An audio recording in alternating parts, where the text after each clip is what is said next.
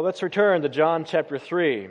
John chapter 3, where we have heard the testimony of John the Baptist to Jesus Christ. John chapter 3.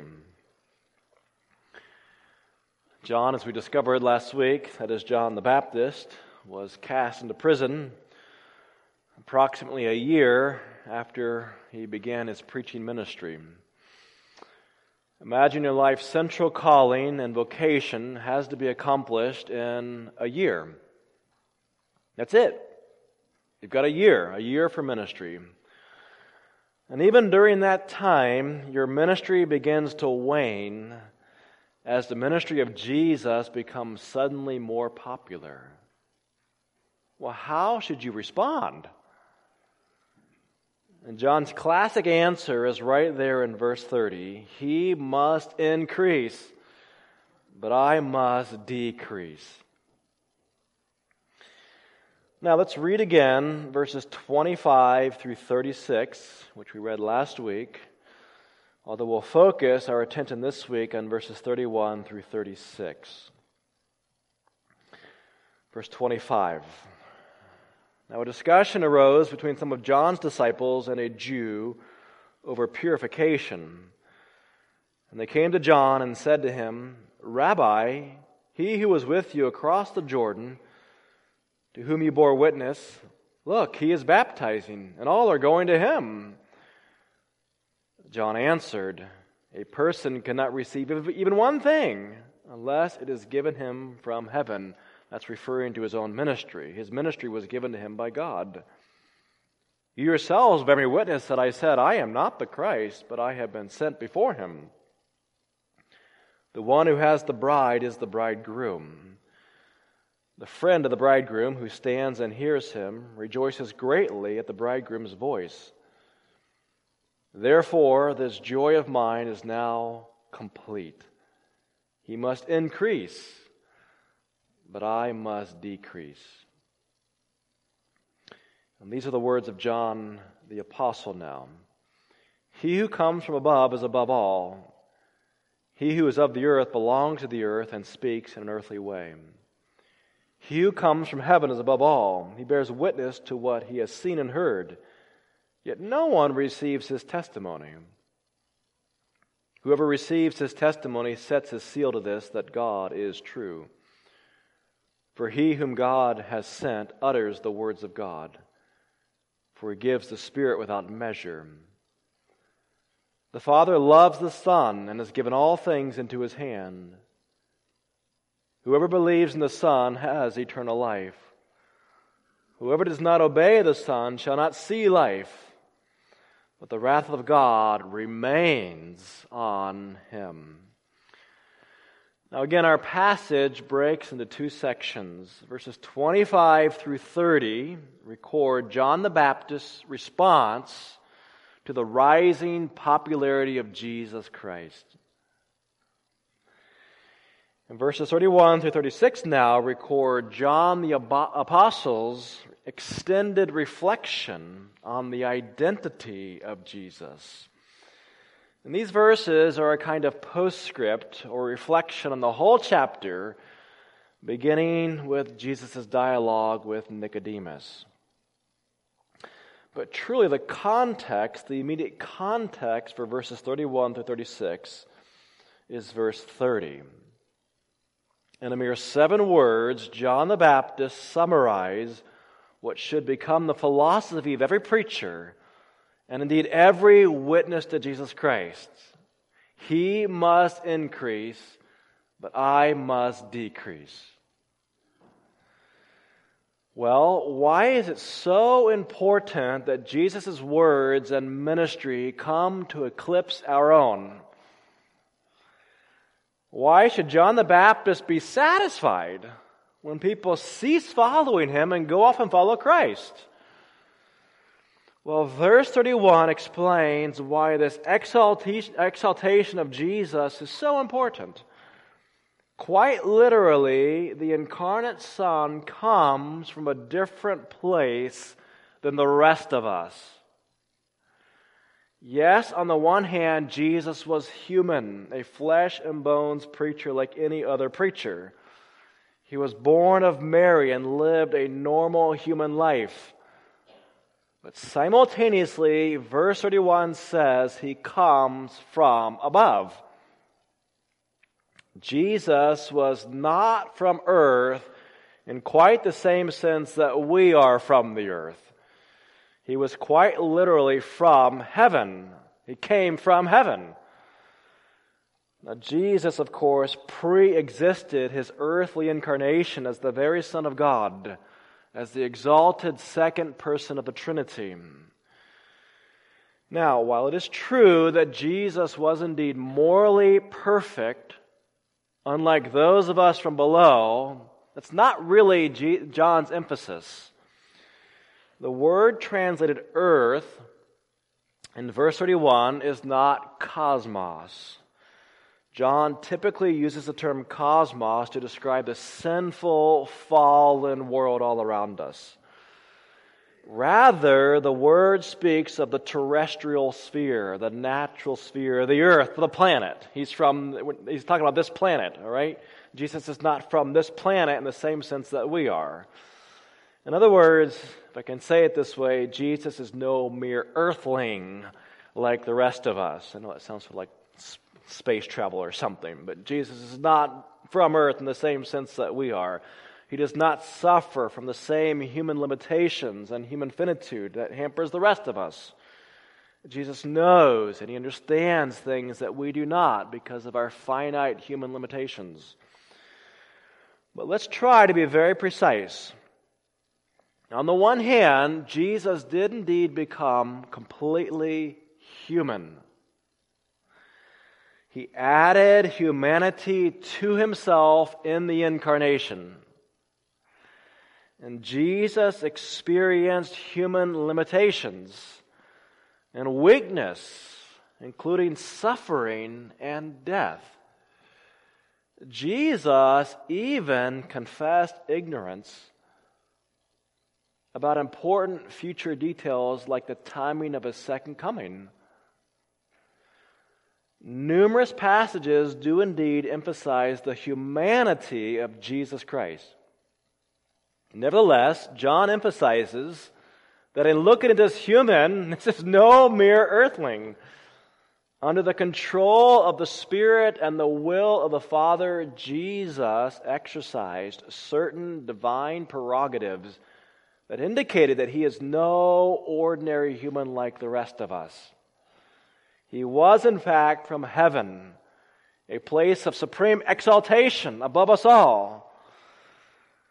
So, this doctrine of the incarnation, or the hypostatic union, to use the ancient phrase that comes out of the Trinity, out of the Trinitarian councils, indicates that Jesus was both. He was both fully human and fully divine simultaneously. Two natures, one person.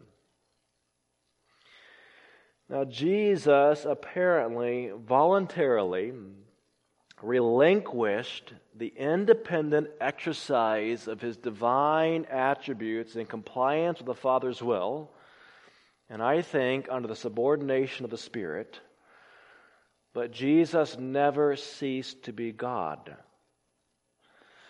He didn't give up his attributes, although he did not always exercise those attributes.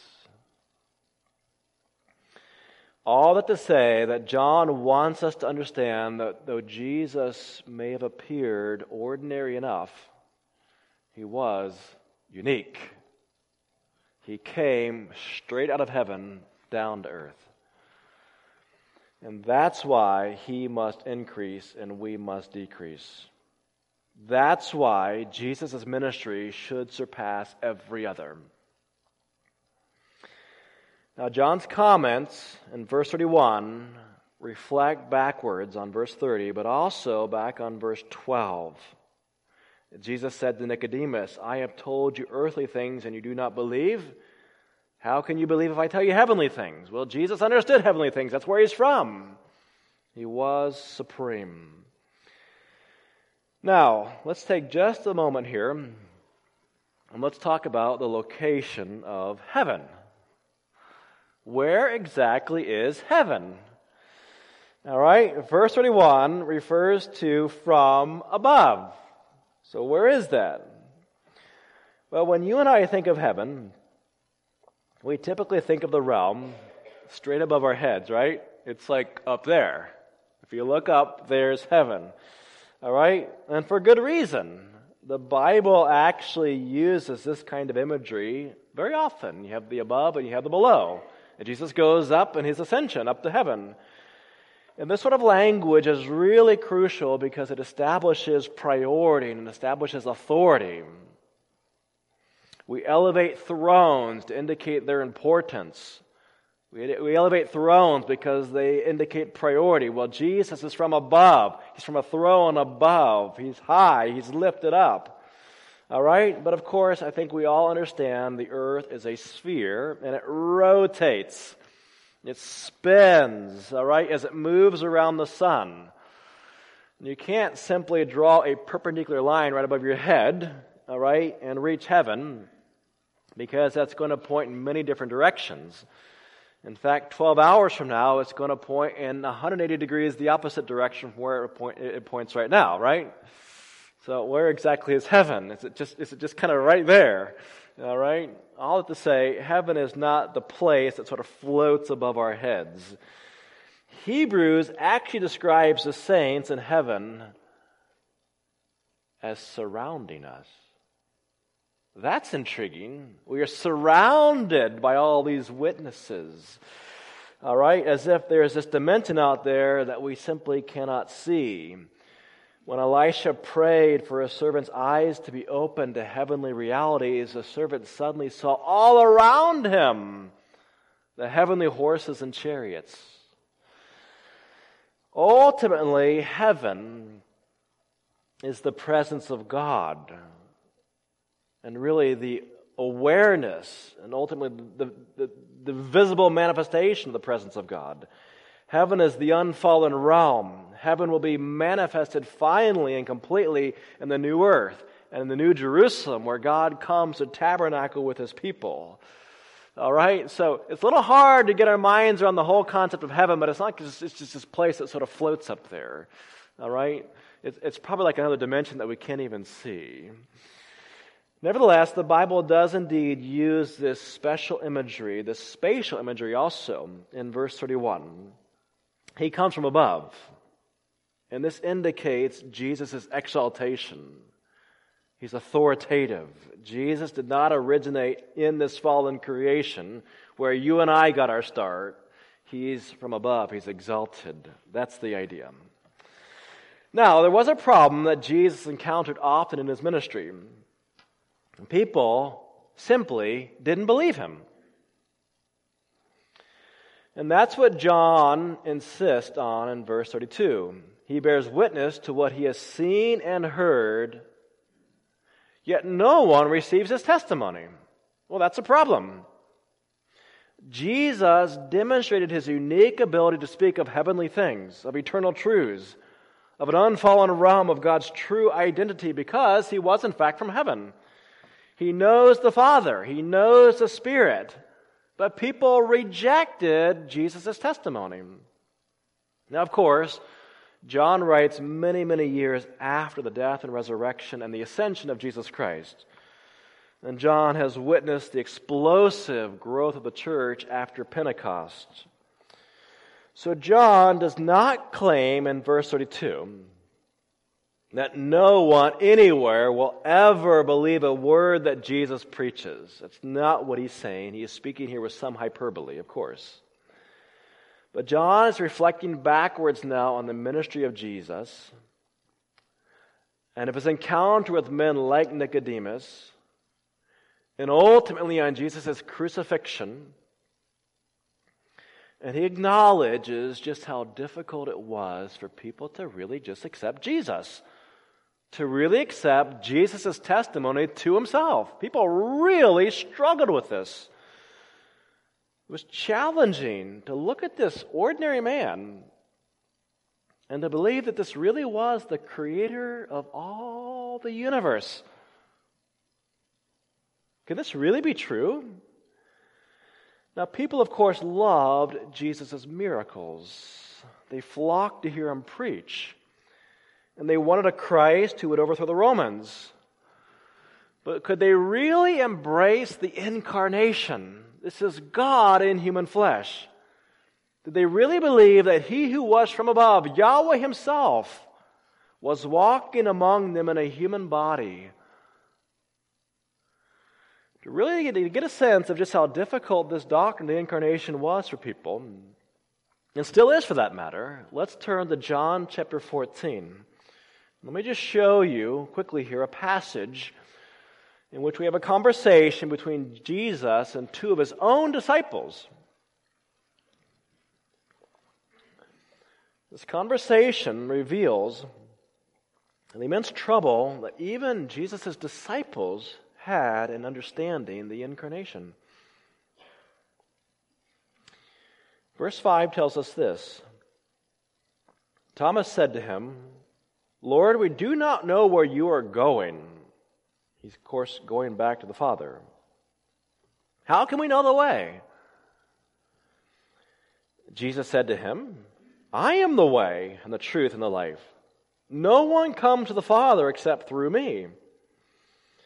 If you had known me, you would have known my Father also.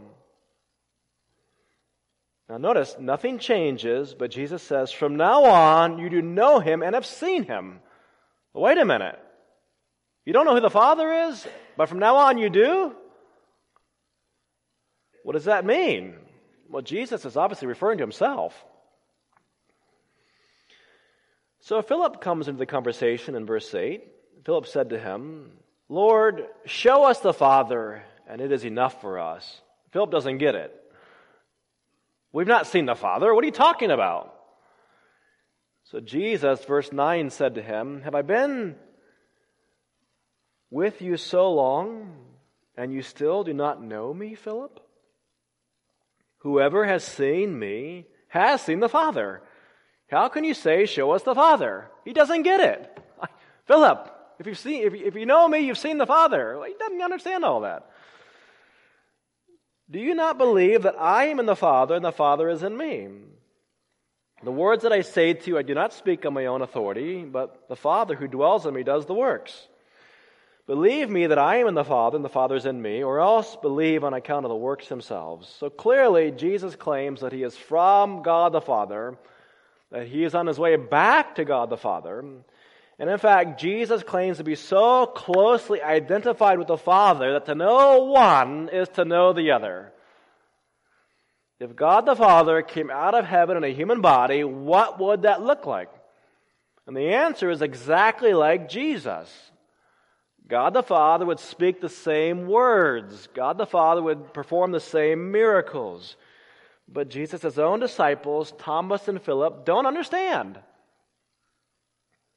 And that's what John means back in John 3 and verse 32 when he says, He bears witness to what he has seen and heard, yet no one receives his testimony. Not even his own disciples get it at this point. All right? Now, our tendency may be to fault the, the disciples and to judge them from our post resurrection, post ascension perspective. I've heard preaching that belittles the disciples for all their doubts and misgivings, but I really want to caution us against this approach.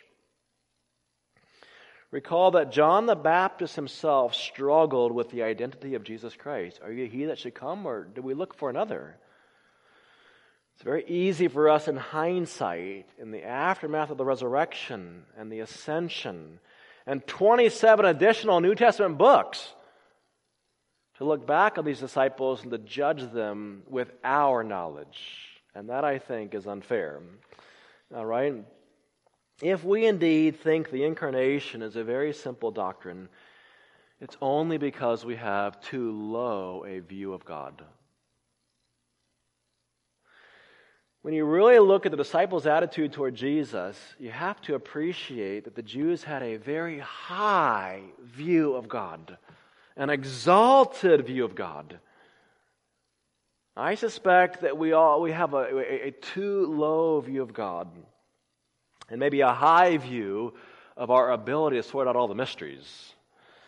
Paul actually tells us in Ephesians that the angels themselves marvel over the manifold wisdom of God displayed through the incarnation. They themselves did not grasp how God was going to redeem us until they saw it happen. That God would actually number himself with transgressors and visit a fallen planet where he was subjected to him to human limitations and a cruel death on the cross is indeed a mystery that is too large to understand even for the angels. And Peter tells us the prophets of old were forever searching into the very prophecies they gave, trying to understand their own prophecies. I dare say that I don't think any of us would have figured out the incarnation if the disciples and John the Baptist himself really struggled. Several years ago, I was flying from Denver to Atlanta. And the seat to my right was a devout Muslim man from California. He was on his way to his wedding in Atlanta. He was a limousine driver, and I don't know how he had met his fiancee, but he was going there to be married. And we had a very cordial conversation about theology, a very enjoyable conversation, actually. And this man had an extremely exalted view of God, or to use the Arabic term, Allah. This man viewed God as absolutely holy, undefiled, high, lifted up, completely separate from human sin. And I agreed with him. I agreed with him. He viewed God as immensely powerful, as breathing billions of galaxies into existence. And I agreed with him. But we came around to discuss Jesus of Nazareth. And he could not embrace the truth that God could become human. That God, who is so holy, could come down here and defile himself by living among us, just by being in a human body. That was his view. And I really came to appreciate that it was, in fact, his high view of God which kept him from embracing a humble view of the incarnation. Blaise Pascal said Christianity is the religion of the humiliated God. And that's precisely right.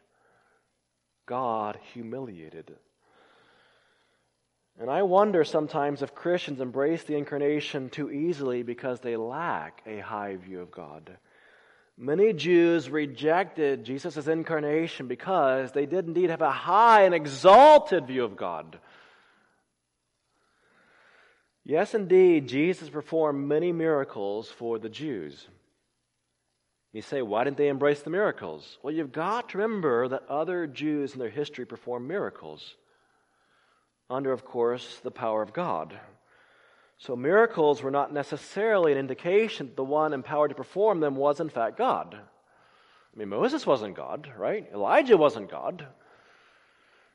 So even though they saw the miracles, were not really fully prepared to embrace the truth that this is indeed God living among us. All that to say, I want us to really appreciate why the Jews rejected the incarnation so that we don't make the opposite mistake and adopt a low view of God. I have no objection if you can believe it, to either the Muslim or the Jew's high view of God. That's not the problem. What sets us apart is that we embrace both a high view of God and the truth of a humiliated God in the second person of the Trinity. You've got to embrace both.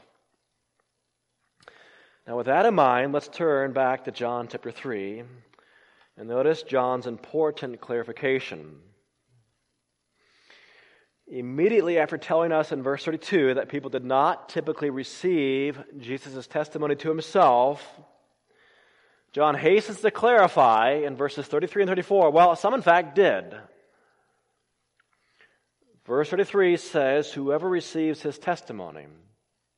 Now that implies that yes, some people did indeed embrace Jesus' testimony to himself.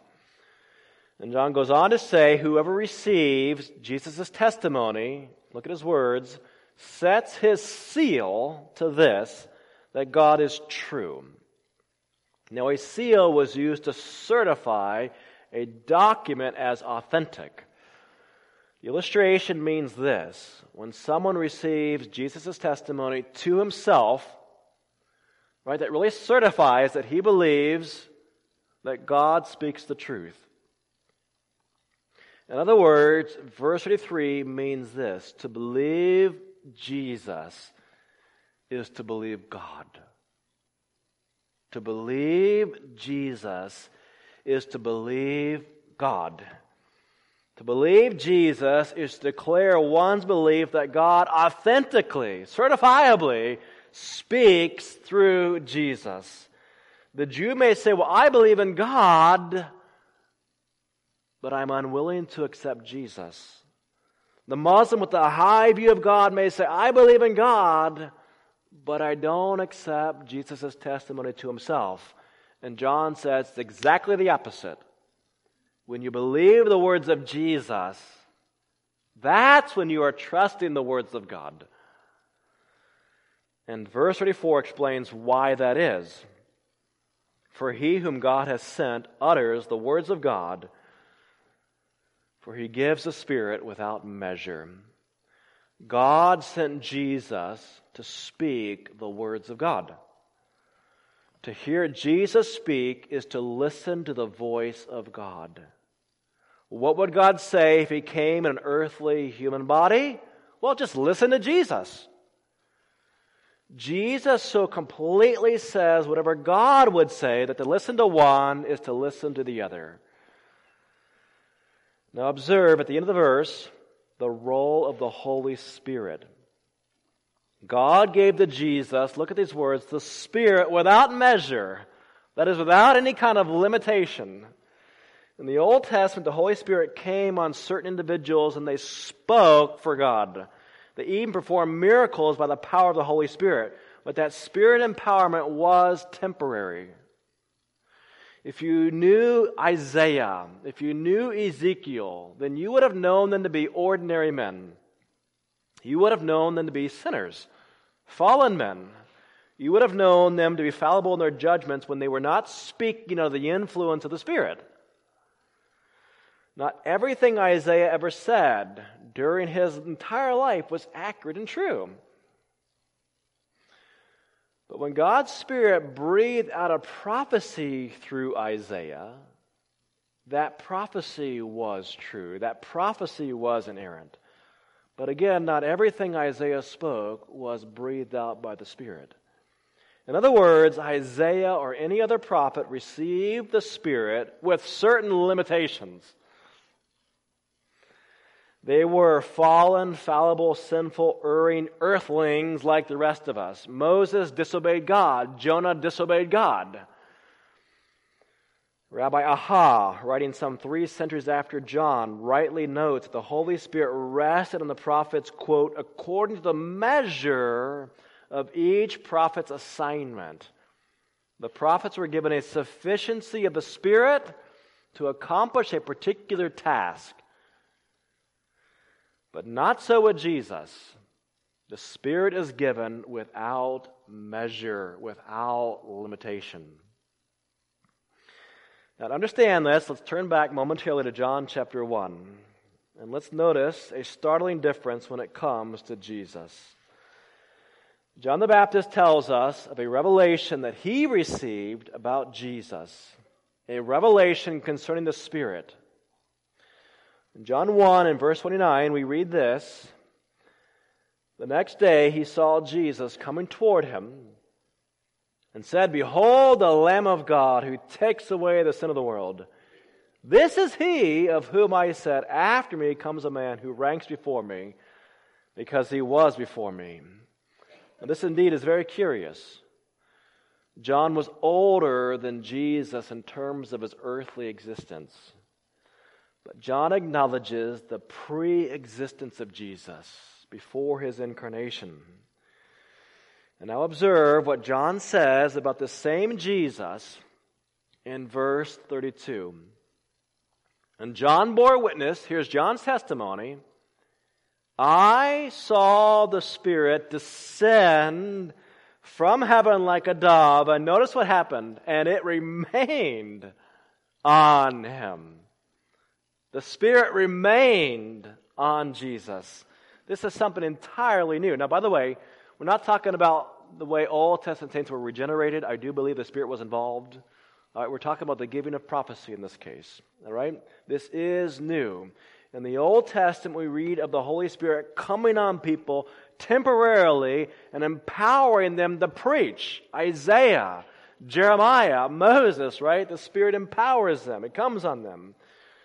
But the Holy Spirit comes on Jesus and he remains on Jesus. This is new. In fact, this remaining of the Spirit was supposed to be an indication to John the Baptist that Jesus was, in fact, the Son of God. So keep reading and look at verse 33. I myself did not know him, but he who sent me to baptize with water said to me, He on whom you see the Spirit descend, and notice the next two words, and remain, this is he who baptizes with the Holy Spirit. And I have seen and have borne witness that this is the Son of God. When the Spirit remains on the prophet, this is how you know that he is no ordinary prophet. He is the Son of God. The Spirit remains. Now, with that in place, let's turn back to John 3 and verse 34. Because John the Apostle is now picking up on this same truth. And again he writes, For he whom God has sent utters the words of God. Why? For he gives the Spirit without measure, without limitation. This is equivalent to John the Baptist's testimony. The Spirit remained on Jesus. What this means is that everything that Jesus ever spoke was the Word of God. Everything. Of course, it didn't all get recorded in our Bible, but everything he ever spoke was God speaking. Jesus, friends, did not temporarily speak for God as did Moses, Isaiah, Ezekiel, or John the Baptist. Jesus did not temporarily, speak under the infallible inspiration of the Spirit. The Spirit remained on him without any kind of limitation, without any kind of measure. Every word that he spoke was the exact Word of God. Now, I have made this point earlier, so I don't really want to belabor it. But would you briefly recall on previous occasions how we've talked about that voice that you hear in the Old Testament? When you read through the Old Testament, isn't it true that you hear the voice of God constantly? There's just this voice, and it's just like always there. God speaks. He speaks to Moses, he speaks to Abraham, to David, to Elijah, to a host of others. There's this voice that's just like always there in the text. But in the New Testament, that voice that just comes ringing out of heaven disappears almost entirely. It's like, where'd that voice go? In Matthew's gospel, we only heard the voice out of heaven twice. We heard it at the baptism when the Spirit came on Jesus without measure. And here's what the voice said This is my beloved Son in whom I am well pleased. And the voice goes silent. And we heard the voice only one more time in Matthew at the Transfiguration. And guess what? It gave precisely the same message with a slight addendum. This is my beloved Son in whom I am well pleased. And then this, listen to him. And the voice goes silent. If you want to hear the voice of God, then listen to every word that Jesus ever spoke. The ubiquitous voice that thundered off the roof of Sinai and that whispered to Elijah speaks through Jesus. This is my beloved Son. Listen to him.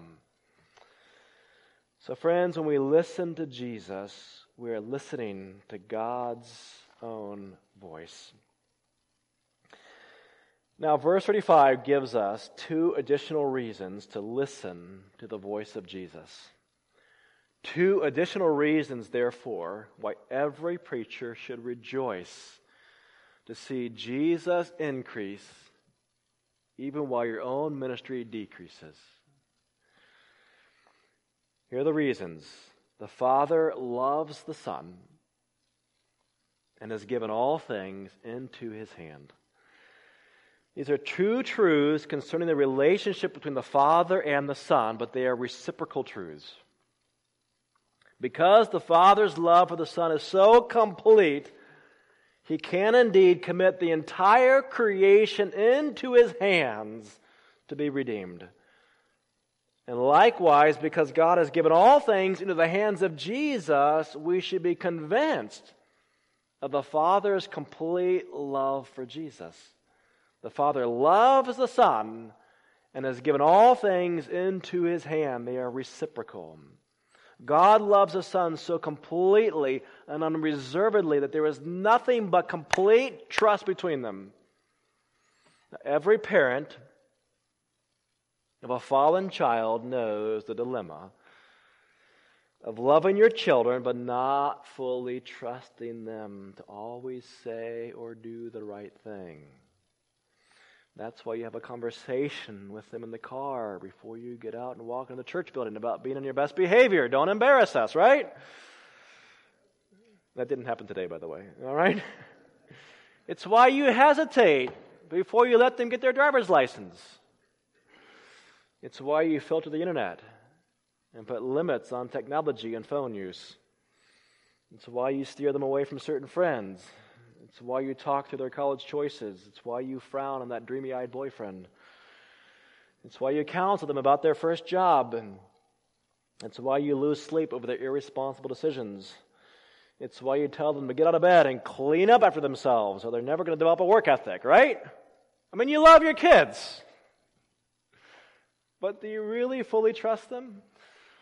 Okay, kids, the reasons your parents don't fully trust you is because they know that you have inherited their sin nature.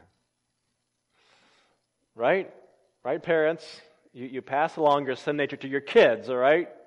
Your parents also make mistakes, all right? Parents also sin, all right? The reason you can't fully trust any of us, all right, is because we have this fallen human nature. But think about Jesus he shares the nature of God the Father.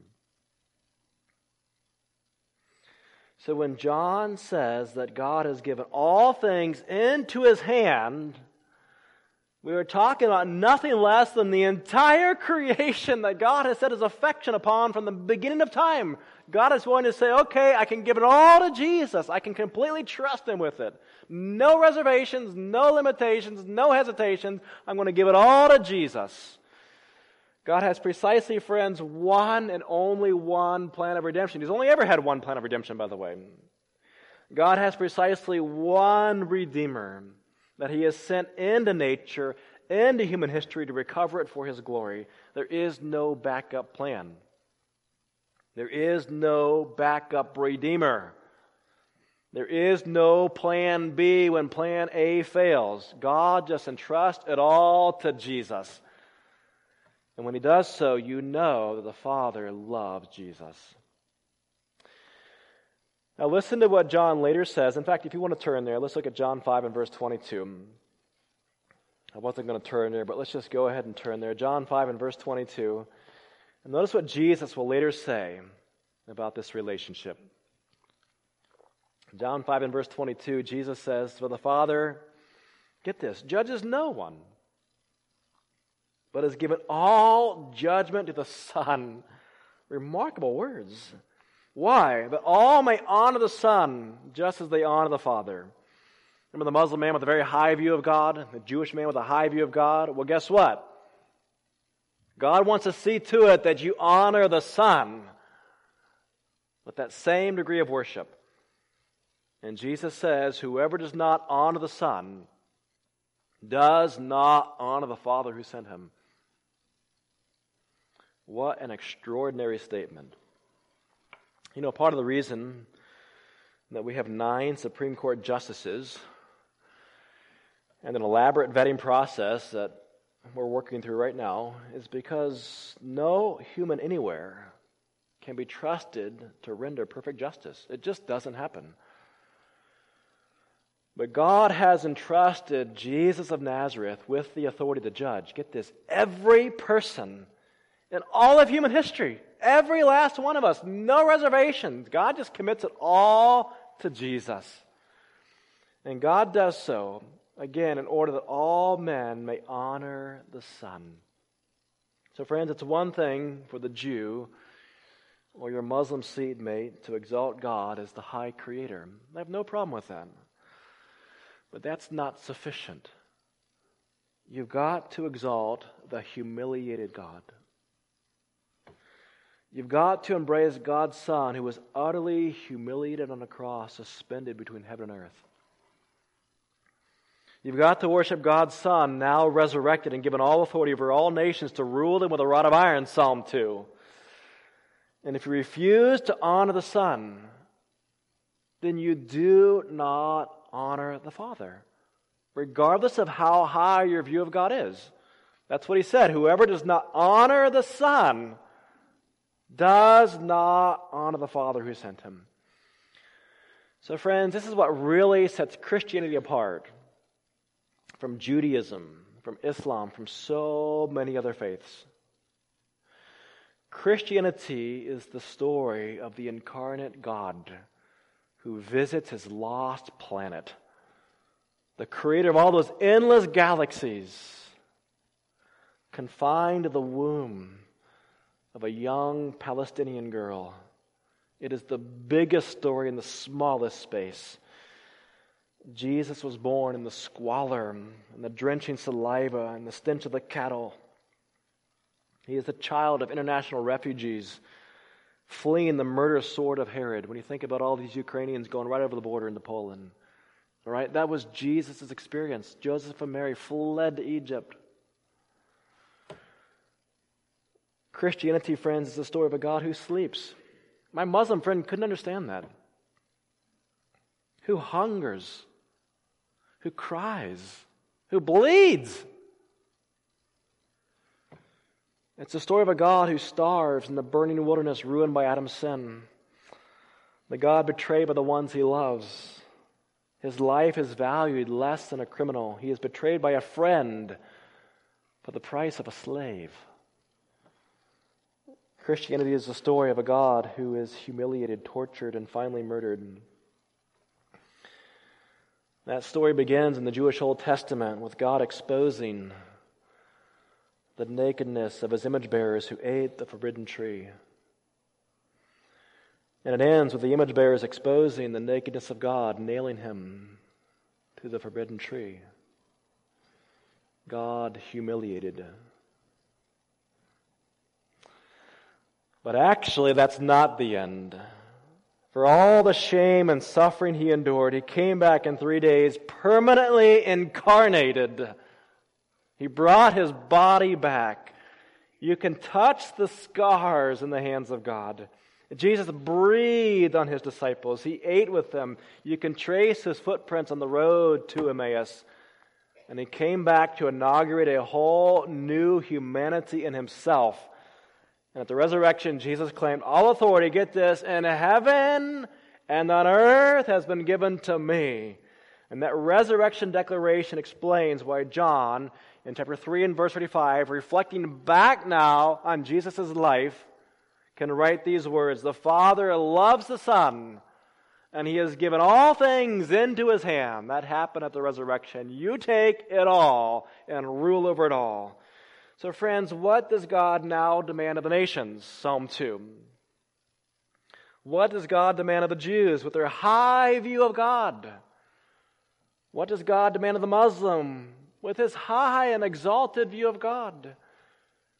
What does he demand of the pious American politician who speaks of God on the campaign trail because he thinks it's going to garner him some votes, but he fails to mention the name of Jesus? What does God demand of the world? You must embrace the Son who was made low. You must embrace the flesh and blood Savior who walked among us under the power of the Spirit without limitation. You must embrace a Son who the Spirit, who through the Spirit offered us his life as a brutal sacrifice on a wicked instrument of torture. Friends, what you have to embrace is the folly of the cross. In a couple weeks, I'm going to preach a sermon from 1 Corinthians chapter 1 and 2 on this very theme, the folly of the cross. We'll do that in anticipation for Easter. But let me encourage you to go ahead and read 1 Corinthians 1 and 2 and really ask yourself this question Do I embrace the folly of the cross? And when you do, John 3 and verse 36 becomes reality. Whoever believes in the Son has eternal life. But should you choose not to believe, the end of the verse describes your fate. Whoever does not obey the Son shall not see life, but the wrath of God remains on him. Shall we pray? Father, we give you thanks for our Lord and Savior Jesus Christ. Father, we think of over a billion Muslims in the world today,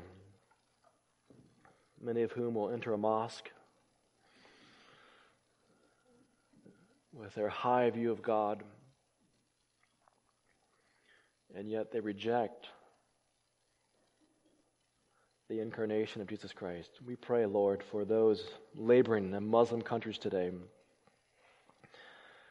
That your Spirit, Lord, would work and move and convince Muslim men and women that you did indeed manifest yourself in the person of Jesus Christ and make an atonement for our sins and resurrect with all authority. We pray, Lord, for Muslims to embrace you. We think of Jews, Lord, even at this hour, standing at the Wailing Wall, lamenting, weeping, filling the cracks with their little prayers. Lord, we pray that they would indeed embrace the incarnation. We think of Jews, Lord, in Ukraine,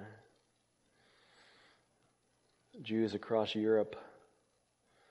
Lord, that your people descended from Abraham, would indeed have their eyes open to the truth. And Lord, we pray that Jeremiah 31 would be fulfilled, that we might even see it fulfilled in our day. As Romans 11 says, Lord, that people, the Jews, would turn and embrace, and embrace their Messiah. Father, we think of our own nation, we think of our own rulers, our own leaders. In God we trust or so we say. But we have yet to put our trust in Jesus. And I pray, Lord, that men and women today would turn from their unacceptable views of God and embrace the incarnation of Christ. We pray, Lord, that men and women across this country who hear your truth today from thousands of pulpits would indeed see Jesus for who he truly is Father, we again pray for our leaders.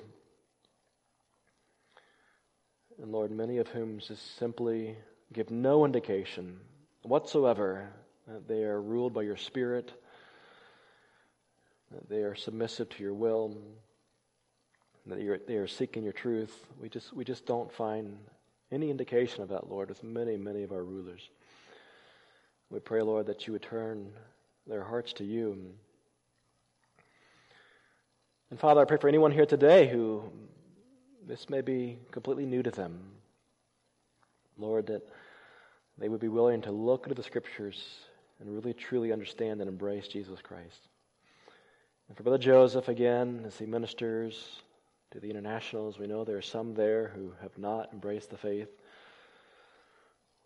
One, at least, that I know is very inquisitive.